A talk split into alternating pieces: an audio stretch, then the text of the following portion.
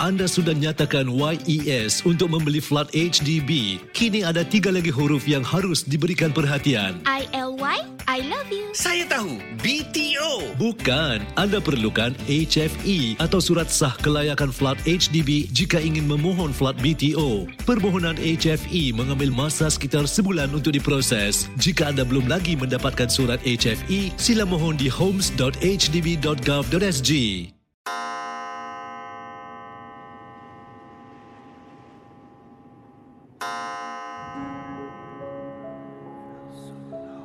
Selamat datang para pendengar Misteri Jam 12. Anda diundang bertemankan saya, Safwan Shah dan Adi Rahman setiap malam Isnin hingga Jumaat berdetik selepas 12 tengah malam. Kisah-kisah misteri anda akan kami kongsikan. Ingat,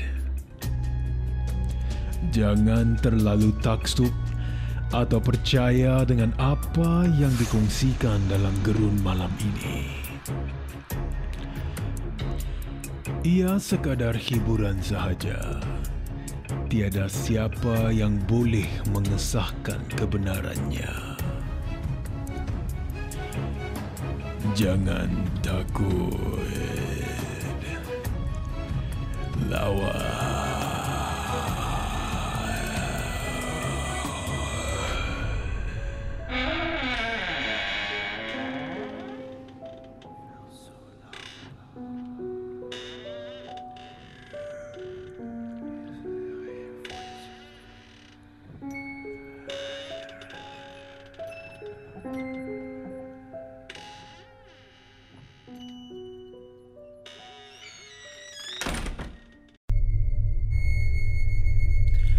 Apa khabar Safwan Syah dan para pendengar misteri jam 12?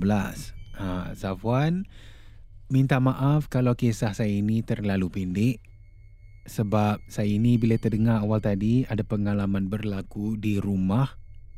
Memang sekarang ini bukan pengalaman yang seram tapi satu peristiwa yang misteri bagi saya. Saya ingatkan ya pada zaman moden sekarang ini kan ha, dengan zaman yang serba moden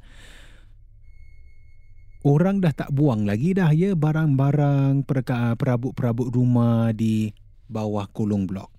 Tapi sebenarnya di kawasan rumah saya ini di daerah barat masih tetap lagi berlaku.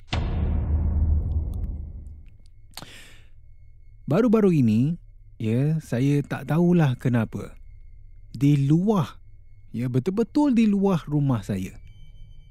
Ada gerobok kecil ni. Gerobok kecil yang uh, kelihatan agak lama. Ya, bukan gerobok moden. Dia dibuat oleh kayu kan. Uh, dia nampak lama lah Safwan. Dia betul-betul terletak di luar tepi tingkap bilik tidur saya.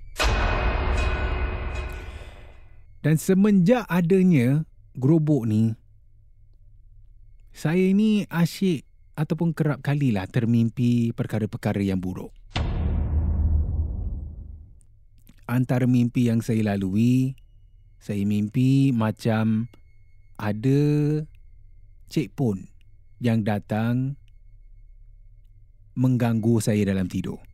Tapi setiap kali saya mimpi-mimpi buruk ni, dia bukan mimpi yang sama.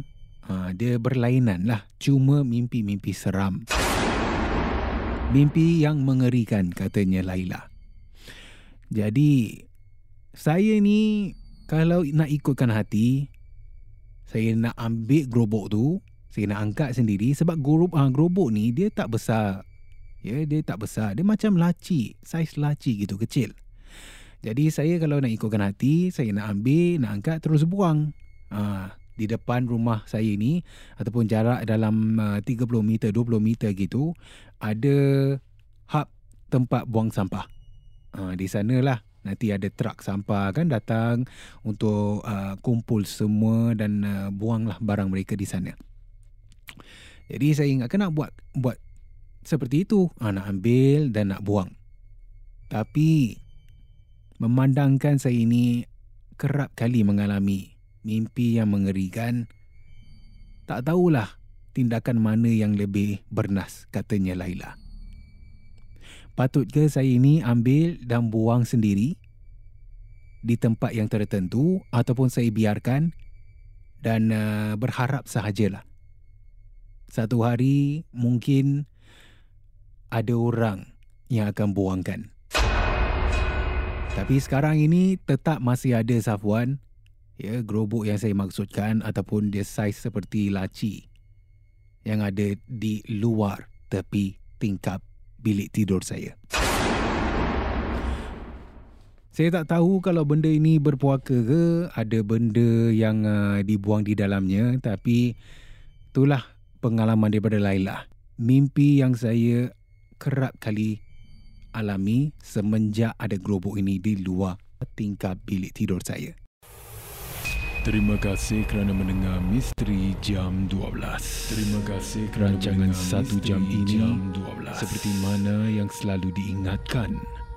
Jangan mudah percaya, jangan terikut-ikut dengan kisah yang diketengahkan dalam rancangan satu jam. Misteri Jam 12 Gerun Malam. Sehingga kita jumpa lagi di dalam satu lagi malam. Misteri jam 12 satu lagi malam. Gerun. Misteri jam 12 malam. Gerun. Malam.